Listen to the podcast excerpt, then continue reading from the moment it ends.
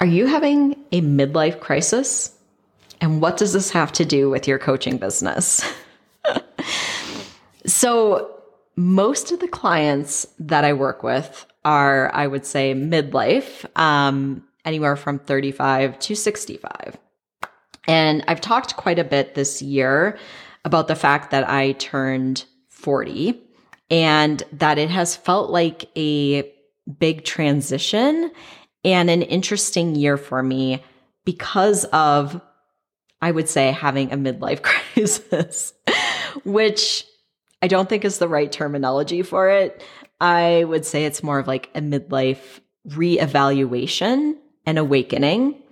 Um, because I do think that most of us go through a period in our life where it happens somewhere around midlife where we've we've had a certain amount of experience and we come to a realization um, usually because of some sort of life change maybe that has happened um, whether that's a change in a significant relationship um, facing death whether it's the the death of a loved one parents you know friends um, maybe becoming a parent or having kids who are growing up and leaving the nest. Um, there's a lot of things that can happen around midlife. Um, and I think we've had a certain amount of experience have, have really learned from that, that when we're looking at, hey, you know, maybe I'm like about halfway through my life. What do I want the rest to look like? What am I maybe missing? Um, how am I spending my time and my energy? Is that what I want to continue to spend my time and my energy on? Am I feeling really fulfilled and like I am living a purposeful life? Um, a lot of really big questions that come up, right? Um, and so this has been a big part of what I've been going through this year. And I would say the last couple years a little bit, but this year it like really hit me.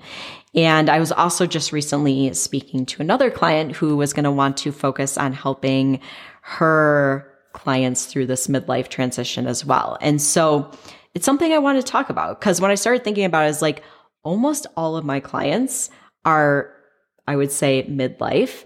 And it's a huge time of personal growth, reevaluation, and it's why a lot of people decide to start a business um, because they want to be doing something that is very purposeful and meaningful in their life. And they want to make sure that they are making an impact in the world in some way, in the way that they're meant to. Um, and so some people, it's maybe they've been a stay at home mom and they're deciding like, Hey, I want to start a business. A lot of people I work with have been doing another career. A lot of people are health practitioners who've been working and are looking and are thinking, Hey, I'm not really working with people in the way I want to, not really doing the work maybe I'm really meant to be doing, um, or have some other career that they've been doing that just isn't super fulfilling for them. And they're wanting to make that pivot. Um, and so I want to, I've just kind of been reflecting on this and I wanted to share a little bit with you because I think you may find it helpful. So, um, I think we go through three different phases in life, and there be maybe more after that. This is just based on my reflection and experience. So we have the growing up phase, which is probably through like maybe mid 20s, like when we maybe have kind of finished our education. It might be later than that, depending on how far you do school, um, and are looking at like then adulting is what I would call the next phase.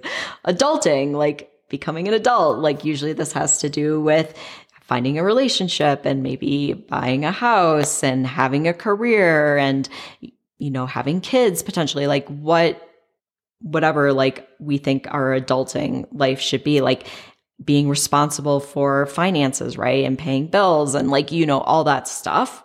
And then i think we go through a phase then where we get to midlife and we instead of just kind of going through the motions we look at living life intentionally how do i live life intentionally like i've i've kind of just gone through and like figured things out and you know we're, we're doing the things and now it's i get to a point where it's like hmm, like, how do I spend the rest of my life really being intentional with it and making intentional decisions and showing up in the way that I want to show up? Um, and so I was thinking about like kind of how to explain this, how I feel like I've been experiencing it. um, so I was kind of thinking of it as like we have this, let's say our backyard, and there's a bunch of skeletons that are buried back there. And these skeletons aren't necessarily like our baggage, which might be like, you know, past relationships or, you know, past careers or whatever it is. It's more of our, let's say, coping mechanism our habits that have helped us get through life to this point. And what happens is those things start poking up out of the ground and we're we're kind of seeing them and we're becoming aware of them and we get to decide what we want to do with them okay uh, so the the coping mechas, mechanisms bad habits are things that are usually a result of like past trauma, right? Whether that is growing up, whether it was being an adult, um, and really, like I said, like coping mechanisms that we've developed along the way to help us get through life and do the things. And so some of those things may be like people pleasing, hiding, perfecting, settling, pretending, conforming, um, habits that may be like addictions, things that are helping soothe us, um, ways that we're avoiding facing things, procrastinating, overthinking, all these things, right? Like these are all things that we do in our life that aren't necessarily going to help us become our best version of ourselves and live our best life, but they have allowed us to get through life and do the things that we've had to be doing. And so they're good in that way and they were serving us, but they are not going to serve us if we want to become our best version of ourselves and live our best life, including doing the work that we are really meant to do in the world and making the biggest impact that we can make on the world. Okay. And so we have these skeletons and they're buried in our backyard and they're starting to like pop up, pop up and poke you. Maybe they're like poking you in the foot when you go and you're walking around in the backyard and you're like, oh gosh, that, that like ooh, do I want to face that? And so for me, that's kind of what it's felt like in the past couple years, where it's just kind of like poking me, and I'm like, ooh, yeah, that. And then this year, it really felt like maybe it's like a hand coming up out of the ground and grabbing my foot and holding me there and saying, like, hey, you got to address this stuff. Like, it was kind of like hitting me in the face. And so I think we have two options at that point when we kind of get to this midlife point and these things are like kind of being thrown in our face. And our option is to dig up all these skeletons and we can decide to dig a deeper hole and bury them deeper and just keep doing what we've always been de- doing and keep showing up how we've always been showing up and just continue to live the rest of our life that way. And that may be fine for some people and that may be what they decide to do. But otherwise, what we have to do is we have to dig these things up and we have to look at them and we have to deal with them. okay.